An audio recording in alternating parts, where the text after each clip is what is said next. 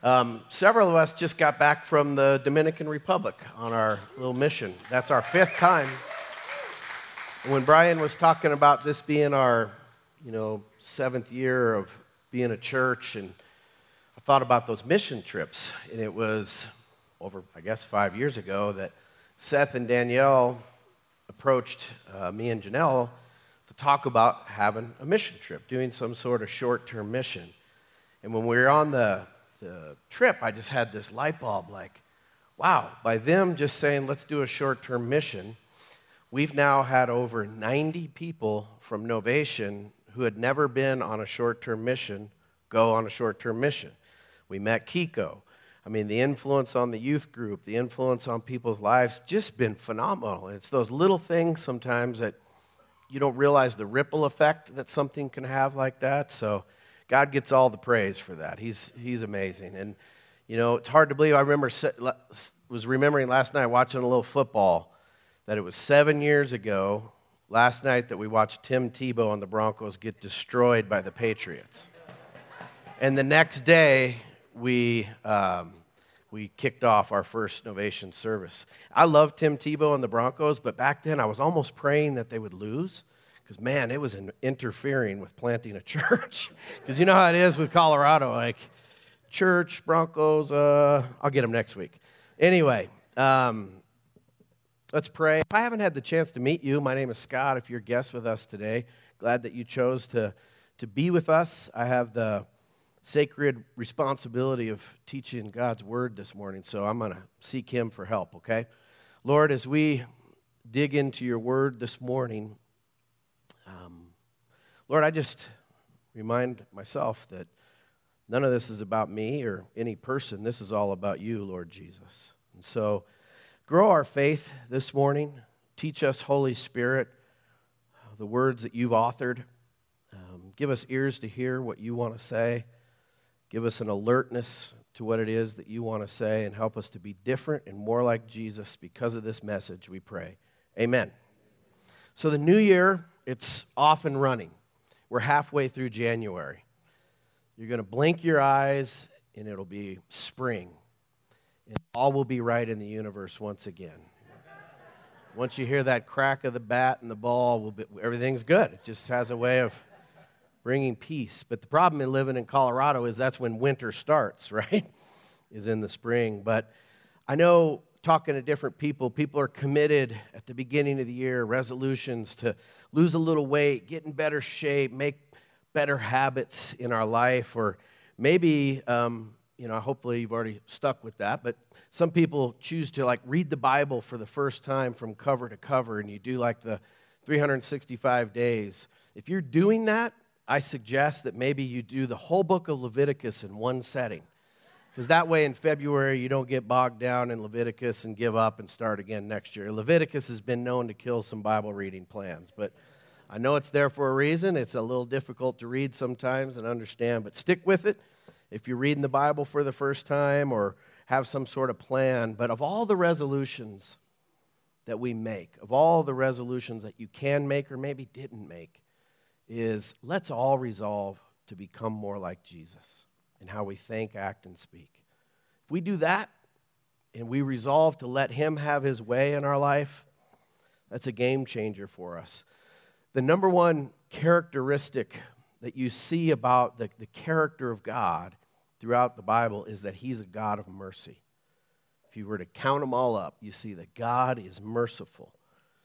And so to become like God, to become like Jesus, is for you and I to become more merciful people in how we relate to one another and how we see people.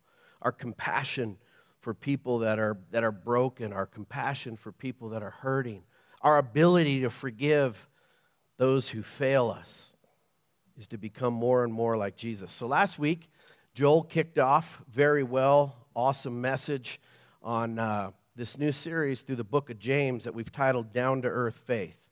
Because the book of James is a very practical, down to earth um, letter written like this is how you practically live out your faith. And so we called it a down to earth faith.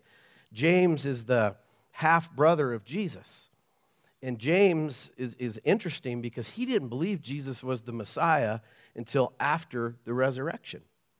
But after he saw the risen Lord Jesus, Jesus had mercy on him and used him as an early, early leader in the church. And so today we're going to talk about a lifestyle of mercy from our text. And I chose a large passage today, and I felt it was necessary.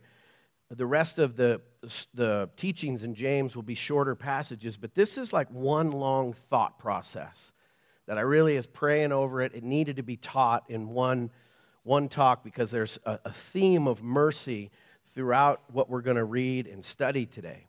And it echoes what Jesus said in Matthew 5 7, in one of the Beatitudes. Jesus said, Blessed are the merciful, for they will be shown mercy.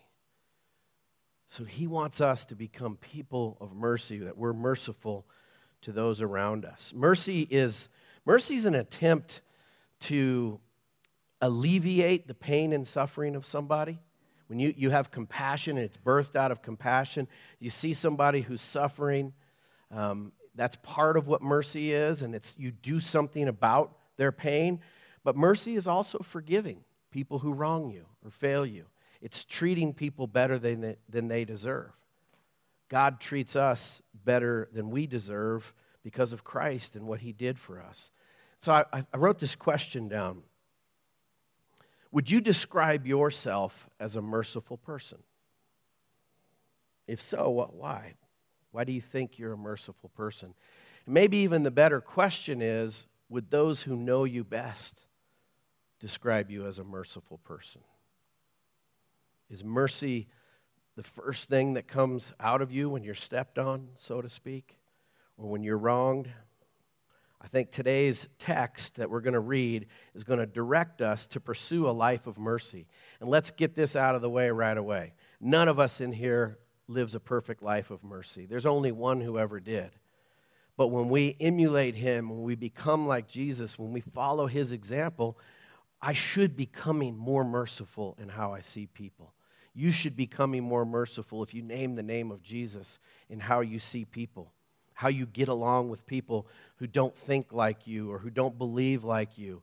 It's all that heart of Christ coming out in us. So, the first thing I want you to write down, and we'll look at this in our text, is if we're going to become people of mercy, practice listening, listening more and talking less. Listening more and talking less. How many know that this little hole in our head gets us in trouble a lot, right? We're way better at responding, reacting, than we are to stop and listen to what somebody's trying to say or listen to their heart.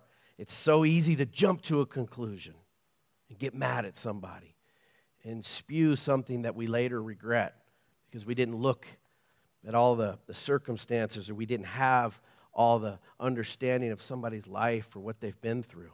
Here's what he says, and picking it up in verse 19 of chapter 1. He says, Understand this, my dear brothers and sisters.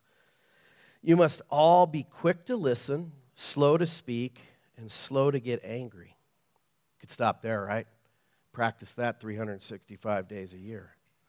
Human anger does not produce the righteousness of God, the righteousness God desires.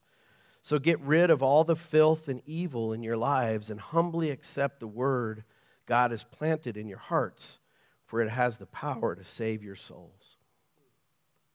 How much of our, our conflicts that we have in our relationships happen because we're better at talking than we are listening?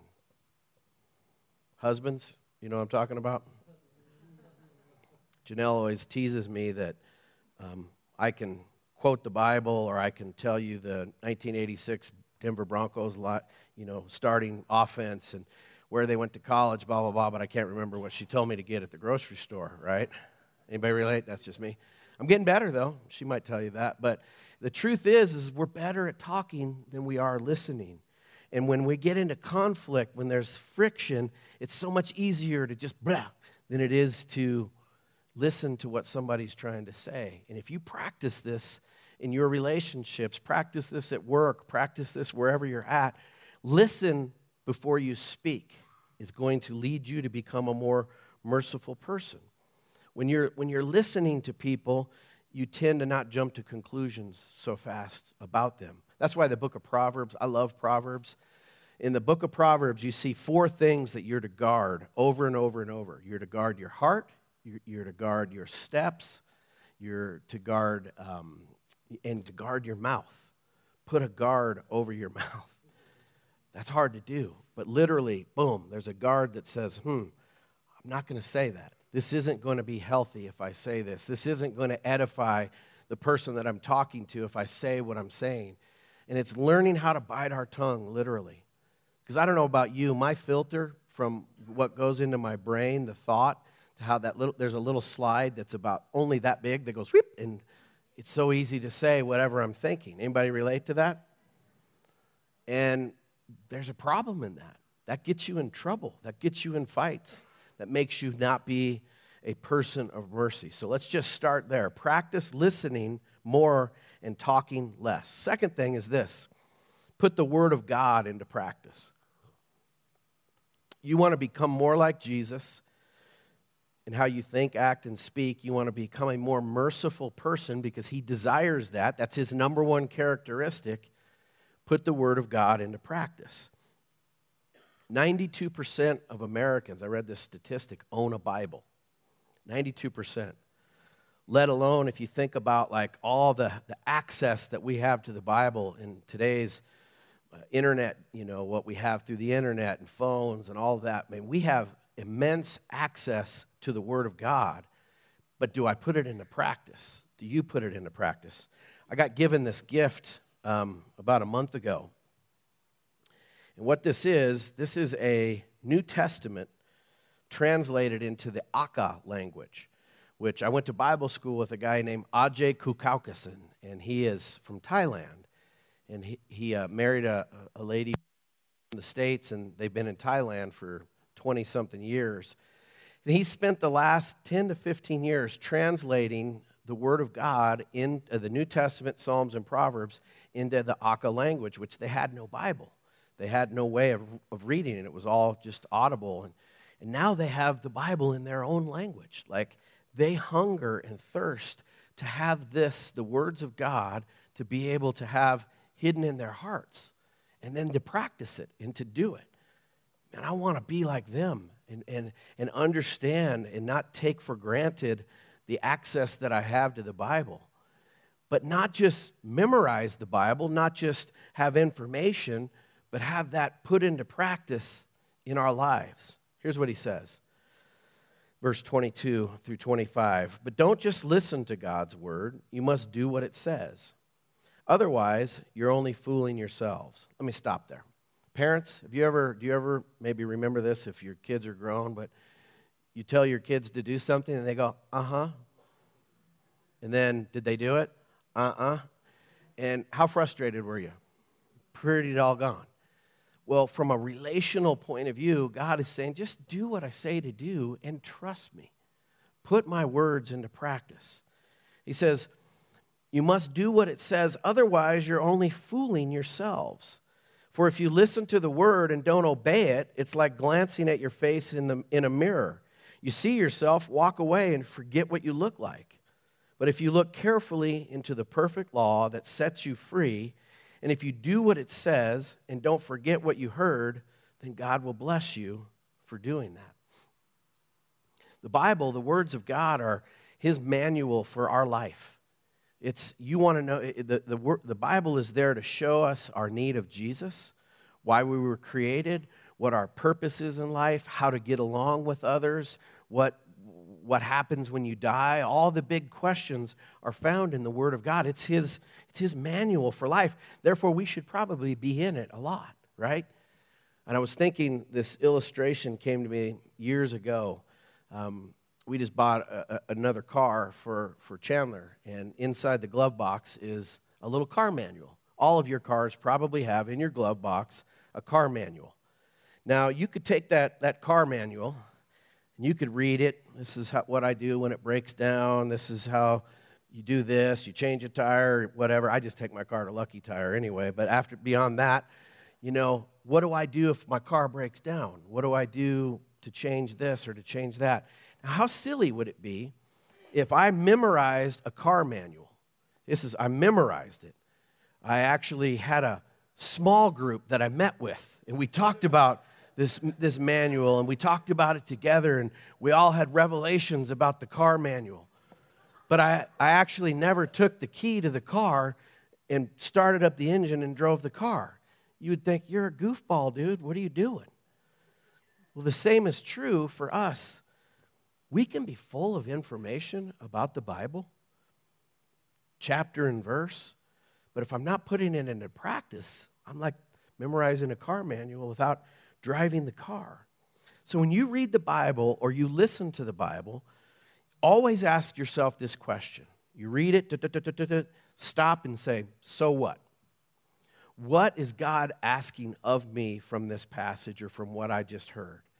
What is He asking me to change in my life? Where is He asking me to repent or change an attitude or to be proactive in something in, in, our, in my life? That's why at Novation we do try to teach the Bible more for application than just information. A lot of times people know a lot about the Bible and teach a lot of information, but what does that do for me on a daily basis? How does it change my relationships, how I see God and how I see people and how I actually live my life? Here's the hard reality the only parts of the Bible that I believe are the ones that I obey. The only parts of the Bible that you and I believe are the ones that we make room for, that we apply to, to our life. If we s- believe that the Bible says that, you know, we're not to steal, then we don't steal. But if I don't really, I can parse that and say, oh, does it really say, or whatever. I mean, some things in the Bible are really black and white. And so let's believe God's word. Let's believe He gave it to us as a gift to show us exactly what He wants for us and how to have the kind of life that brings Him the most glory. So you might be asking yourself the question what does this have to do with becoming a person of mercy? Well, over and over and over in the scriptures, there's an admonition from God for you and I to be good to the poor, to be good to the broken, to reach out to those that are hurting and struggling, to show forgiveness to those who've wronged us. That marked the ministry of Jesus. You study Jesus' life and what he did, that marked it. A care for the poor, the broken, the outcast, the sinners flocked to Jesus. They were pushed away by the religious. They didn't want to hang out with the religious. They knew they couldn't meet whatever they were asking of them and the, the elite. But all of a sudden, here's Jesus Christ, the Son of God, God in the flesh, and sinners and broken people are flocking to him. Man, that fascinates me. That makes me, more than anything, want us to have a church, a ministry that reflects the heart of Jesus. We're imperfect at it. I am so imperfect and aware of that. But we're striving for that, and we're going to continue to pursue that. So, what I want you to write down is this if you're going to become a person of mercy, put God's agenda first. Put His agenda first. You and I, we all have agendas for our life, right? We wake up in the morning, we look at our calendar, we look at our week, we think of our future. What do we want to do with our days and our time? And the question that's very, very appropriate for us to ask is Does my agenda for my life line up with what God's agenda is for my life? Let me say that again. Does my agenda for my life, does your agenda for your life line up with God's agenda for your life? What He says to do with your life, how to spend your life, on what matters most to Him. So I'm going to tackle a very large passage to read here. So keep your thinking caps on. It'll be up on the screen if you don't have a Bible to follow along. But I, I, I thought, do I read all of this or not? I really felt like the Lord said, read it all and let me do my thing. So I'm going to read this. I'm going to comment in the middle. But you want to understand a little bit about God's agenda for our life, for, uh, for this ministry, for your life, for my life. Here it is. If you claim to be religious but don't control your tongue, you're fooling yourself and your religion is worthless. Pure and genuine religion in the sight of God the Father means caring for the orphans and widows in their distress and refusing to let the world corrupt you. My dear brothers and sisters, how can you claim to have faith in our glorious Lord Jesus Christ if you favor some people over others? For example, suppose someone comes in your meeting dressed in fancy clothes and expensive jewelry, and another comes in who is, uh, who is poor, dressed in dirty clothes. If you give special attention and a good seat to the rich person, but you say to the poor one, You can stand over there or else sit on the floor, well, doesn't this discrimination show that your judgments are guided by evil motives? Listen to me, dear brothers and sisters. Hasn't God chosen the poor in this world to be rich in faith? Are they the ones who will inherit the kingdom he promised to those promised to those who love him? But you dishonor the poor. Let me stop there for a second. Obviously, James is writing to a church or uh, or people who were doing this very thing, where they were showing favoritism to the rich and dishonoring the poor. And let's never be people who do that. But let's face facts. We can be tempted when we think we can get something from somebody or it makes us look better or whatever because somebody's affluent that we give them a better seat or we do whatever and we give them more attention. Never, ever, ever let that be so of us as a group of people together. We're equals in Christ. Doesn't matter how fancy our clothes are, our cars are, our houses are, we are with Jesus and we're part of his family. He goes on to say, Isn't it the rich who oppress you and drag you into court? Aren't they the ones who slander Jesus Christ, whose noble name you bear? Yes, indeed, it is good when you obey the royal laws found in the scriptures. Love your neighbor as yourself. But if you favor some people over others, you are committing a sin. You are guilty of breaking the law. For the person who keeps all of the laws except one is as guilty as a person who has broken all of God's laws. For the same God who has said, You must not commit adultery, also said, You must not murder. So if you murder someone but do not commit adultery, you've still broken the law. So, whatever you say or whatever you do, remember that you will be judged by the law that sets you free, the law of Christ. There will be no mercy for those who have not shown mercy to others. But if you have been merciful, God will be merciful when he judges you. That's some powerful stuff there. Two things I see from this that God, simple things of his agenda for our life is that we're to care for the least of these. We're to care for the least of these. Jesus, you know, in Matthew 25 said, Whatever you've done for the least of these, you've done unto me. You visited me when I was in prison. You gave me clothes. You gave me shelter when I was a stranger, etc. And who are the least of these in our world around us? And are we being people who put them on our radar to help? Sometimes helping the poor. Tell me if this you agree with this. Sometimes helping the poor just seems like such a big, unattainable deal. We just got back from the Dominican Republic, and every time we go, we see poverty that is just makes you cry. It's unbelievable. And they're not even the poorest of the poor in the world. Every single person in this room is in the top 98% of the richest people in the world. The poorest person in this room, you're still in the top 98% most of the world lives in extreme poverty.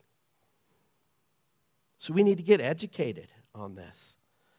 And I think something that's important for us to remember I, maybe I've told you this story before, but years ago it impacted me. There was a story of a, you know, if you think that, that reaching the poor or helping somebody is too uh, attainable, that you throw up your hands and say, I don't know what to do about it. There was a story told about a guy that he was walking along the beach and millions of starfish had washed up on shore. There's all these starfish, and basically they were going to just sit in the sun and bake and die. Because you've never seen a starfish get up and walk away, right? So maybe SpongeBob or whatever, but you see all these starfish, and there was the, as the guy was walking, he saw a guy picking up starfish and one by one just whipping them back into the water. Bloop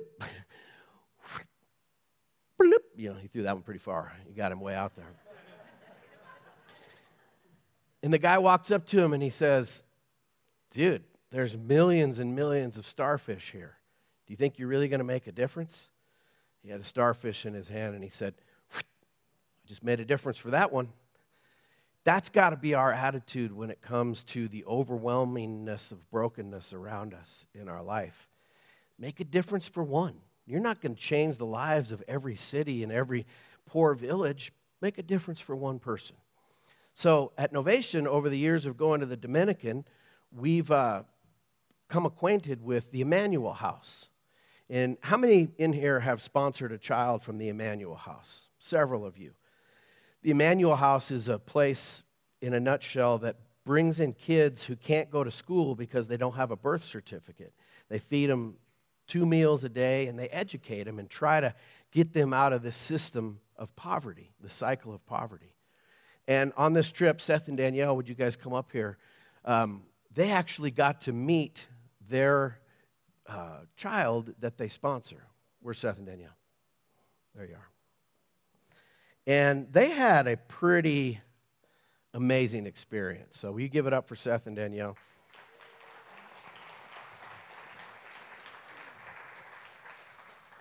Because again, you're sponsoring a child, someone you've never met, you're, you're helping the ministry serve these kids. But again, that seems unattainable. You actually got to meet your girl that you sponsor. And those of us that were with you saw it was a pretty amazing experience. But would you share with your church family what that was like and what happened? Sure.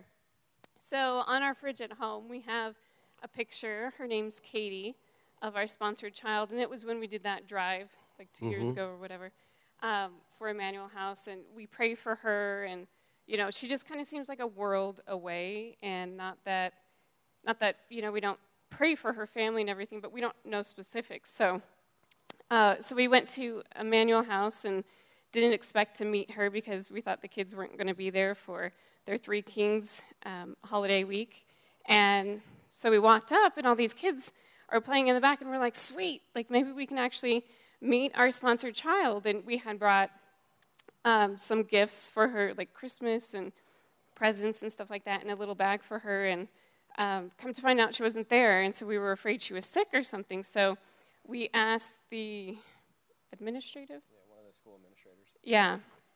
Um, if we can go to her house and actually give her the present. She was like, yeah, sure.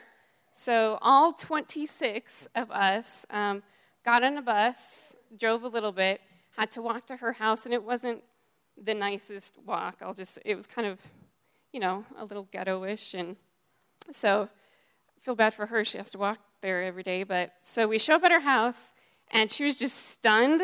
She, you know, she had no idea that there was going to be 26 white people there to give her a present. Gringos. yes. Um, so, so to give her the gift, and she was just like, "What's going on?" Um, and then we got to talk with her a little bit. We learned that she doesn't have any parents. She's being raised by her grandma. Um, she has a little brother, very skinny, um, did not look good, and an aunt who lived with her, but no parents or her grandma was taking care of her. And so, um, so we gave her the present. She ran to her room to put it down. And then she was told that we were going to leave. So she ran out of the room. She threw her arms around Seth and held on to him for dear life. She didn't want to let him go. Easy to follow up with that.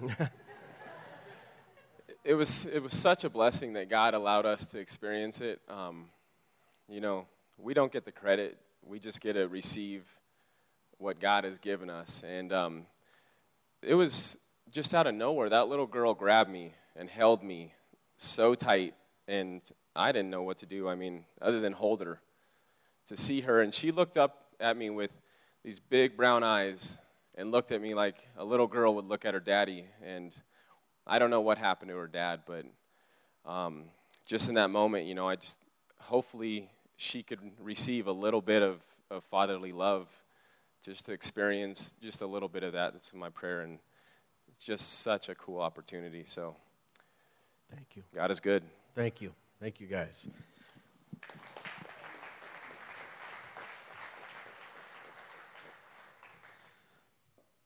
The reason I wanted them to share was sometimes we don't know we're making a difference. and they got to experience firsthand that they were actually making a difference. And so don't become weary in well doing. One thing that you can tangibly do, I sent out an email on Friday. Some of you actually read the email, which I was super impressed with. If you don't get our emails, um, we're cooperating with the city of Westminster to help the homeless in Westminster with um, these items only uh, gently used sleeping bags, long johns, tops and bottoms, and then um, gloves and stocking caps. Those four items, they're already being collected. They're on the way out underneath the map in the hallway. There's a bin. If you didn't, didn't bring it today, you have next week as well to bring that, and we'll take it over and make sure uh, some folks stay, stay warm um, this winter. So I'm going to read now, and we're going to kind of bring this to a head with kind of a controversial passage that, that the church has always argued over a little bit. And a guy named John Calvin once said that we're saved by faith alone but we're saved, we're, we're never saved by a faith that's, that's itself is alone. We're saved not by our good works, but unto good works. So, in other words, there's nothing you and I can ever do in good deeds and helping people and all that that makes God say, okay, I accept you. Only the cross is how we are accepted by God. But when you accept Jesus Christ and salvation has hit your life, good deeds and good works are an expected byproduct of true salvation. Imperfect as we are, pursuing to do good becomes an expected byproduct. So, what I want you to write down is this if you're going to become a person of mercy, put your faith into action. Put your faith into action. What good is it, dear brothers and sisters, if you say you have faith but don't show it by your actions? Can that kind of faith save anyone? Suppose you see a brother or sister who has no food or clothing, and you say, Goodbye, have a good day, stay warm and eat well. But then you don't give that person any food or clothing. What good does that do? So you see, faith by itself isn't enough. Unless it produces good deeds, it is dead and useless. Now, someone may argue some people have faith, others have good deeds. But I say, how can you show me your faith if you don't have good deeds? I will show you my faith by my good deeds. You say you have faith, for you believe that there is one God. Good for you. Even the demons believe this, and they tremble in terror. How foolish. Can't you see that faith without good deeds is useless? What's it going to take for you to put your faith into action? I believe every single person in this room has a desire in their heart to do good, to be used by God. There's a calling there. What's it going to take for you to put this into action and not just wait for the, for the opportunity, but to initiate ministry, to initiate what it is God wants you to do? This is what I, I really feel like I heard from God on this that, that faith in action is proactive, not reactive. We tend to wait for a reaction to help someone in need when it comes to our attention rather than looking to help for those that are in need. And I believe what he's trying to say here is be proactive in your faith. That takes in, intentionality. But if you're like me, I get distracted easily. I get distracted by the day in and day out of life. Do this, do that, da, da, da, da, da. your daily schedule, work, kids, go to this game, soccer etc., etc. This was illustrated to me on New Year's Day, big time. I'll tell you a funny story. I was taking our oldest to the airport, Chase. She was going back to San Diego. She'd been home on leave from the Navy. And it had snowed, snide, it had snowed the night before on New Year's Eve. Pretty good. And so I realized that a, I needed gas. B, I needed some wiper fluid. I didn't want to be driving all the way to DIA with all the mist and dirt on, on there. So we pull into the gas station. I put the gas gun in and began to fill it up. Popped open the hood. Sure enough, um, and yes, I actually was able to check my own wiper fluid. I'm, I'm at least that capable. that thing was bone dry. So I walked into the gas station, bought a gallon of wiper fluid, came out, poured it, Go, go, go, go, go, go. It went forever. Go, go, go. I mean, I used almost the whole gallon.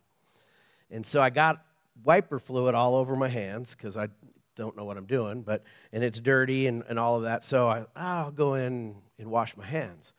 And plus, I thought, whoa, DIA is a long way away. I probably should use the restroom too. So I washed my hands, restroom, washed my hands again, for those of you that were wondering. Came back out, and, uh, and I got in the car, put it in drive, and all of a sudden I saw this, the gas gun.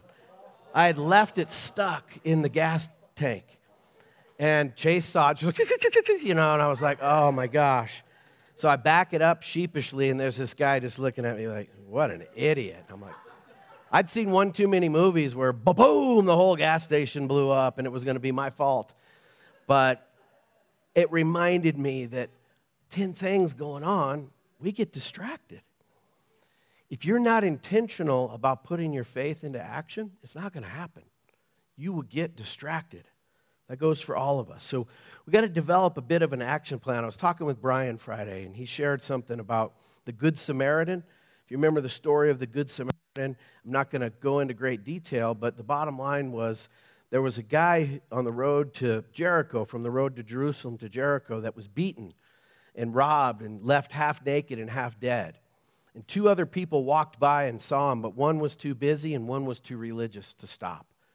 But the Samaritan, who was hated by the Jews, he stops, he bandages his wounds, he picks him up and he takes him to a hotel, he pays for the hotel, and says, Take care of him, put it all on my bill, and I'll be back. And the point that Brian made to me that I thought was so good was three things were in that story about being intentional. Number one, the guy had margin in his life, he had time to stop, he wasn't too busy to stop and help someone in need. Number two, he, he had relationships with people, he, had a good enough relationship with the inn owner to be able to say, hey, put this on my, my credit and I'll pay you. And he had money. He had money to be able to help take care of somebody in need. Now, what that made me think of, we almost need like a mercy savings account you have your checking account. This, what about a little savings account that is just for acts of mercy, where you could be intentional to help someone that's in need? Because that's what this guy obviously had. He, he, sometimes when we see someone in need, we start looking through our wallet and what's going to be left for me if I, if I hand money or if I do something or if I help somebody.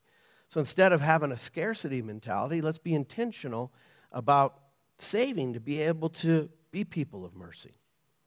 So I'm going to wrap it up with this. There's five ways I've written on your notes that you can show mercy practically to someone right now. I'm going to go through them real quick. First of all, forgive someone who's failed you. Who is someone in your life that has failed you that you can forgive? Now, maybe you won't get reconciliation or actually even a face to face with that person, but you can show mercy by in your heart saying, you know what, Lord, I forgive them. You forgave me of all my sin, I'm going to forgive them of their failure. Second, help someone who's helpless. Who's someone that maybe you see on a regular basis, or I don't know, someone who's helpless in their life or in their situation? How can you help them and show them mercy? Number three, you can show mercy by overlooking the faults of that difficult person. And you know exactly who I'm talking about because we all have that difficult person. They drive you nuts. A coworker, a neighbor, somebody, ah. You can show mercy by just overlooking their faults and pray for them rather than being mad at them. Show kindness to an enemy. Maybe there's somebody who's uh, made an enemy out of you a business partner, a customer, a coworker, a neighbor, a family member, they made an enemy out of you. How can you show kindness to them? And then, fifthly, to show mercy, befriend someone who does not know Jesus. Befriend someone who does not believe the way that you do just to befriend them, not just to close the deal. Of course, we want everybody to come to a saving faith in Christ, but show mercy to someone who doesn't believe exactly the way you do. When you do this, It's going to come with a price. Faith in action always comes with a price. It's going to cost you something emotionally, materially, time, but it's worth it because we're becoming like Jesus in how we think, act, and speak. Here's what I want you to do I want you to circle one of those five that God is speaking to you. Who needs your mercy? Who needs maybe your forgiveness? Who needs your help? Who needs you to overlook their faults? Who needs you to show kindness to them? Who needs you to befriend them that doesn't know Christ? Who is that person? Write their name down. If they're sitting next to you, then just no peeking. Let's l- really let the rubber meet the road here. What are you going to do? And when are you going to do it? Because we can hear a message about mercy and forgiveness and all of that and walk away and go, yeah, that was cool. Anyway, uh, what's for lunch? What are you going to do? Let's, let's, don't, let's don't end so quickly. Who is it that needs to receive mercy from you? What are you going to do? And when will you do it? Will you stand with me and let's pray? Lord, you are wonderful and awesome beautiful beyond description. And we thank you corporately and individually for your mercy that you have given to each one of us. You have treated us better than our sins deserve. Lord Jesus, you were treated on the cross, the innocent one, as my sins deserve. Never let us forget the heart of the gospel. What mercy, what grace that we find in you. God, my simple prayer for each one of us today is that we would extend that mercy and grace in our lives to the world around us as your ambassadors, as your representatives, as your disciples. Lord, convict us where we're not being people of mercy. We ask for that. We thank you for your conviction. What a gift. You lead us and guide us. Let there be no room for the enemy's condemnation. But Lord, we do embrace the conviction that comes from you today. Father, if there's anyone in this room that's never received Jesus as Lord and Savior and trusted in the cross and the resurrection, let today be the day. And if that's you today, just say, Lord Jesus, I believe you died for me and that you rose again to conquer sin and death, and I'm putting my faith in you today. I want to follow you. Thank you for your mercy. Lord, thanks for changing us. God, sometimes it feels so little by little, but I thank you that you're doing that. Help us to cooperate with you, Holy Spirit. For Christ's glory, we pray. Amen.